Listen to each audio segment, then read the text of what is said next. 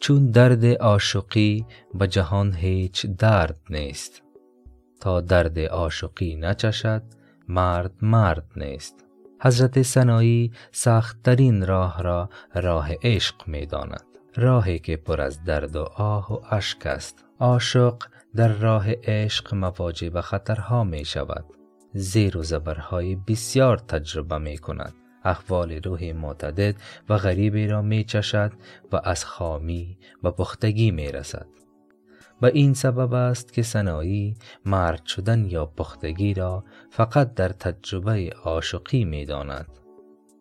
از نظر او کسی که انواع سختی ها و فرود و فراس های زندگی را آزموده باشد اما عشق را تجربه نکرده باشد هنوز خام است و حضور او در این عالم بی سمر به نظر می رسد.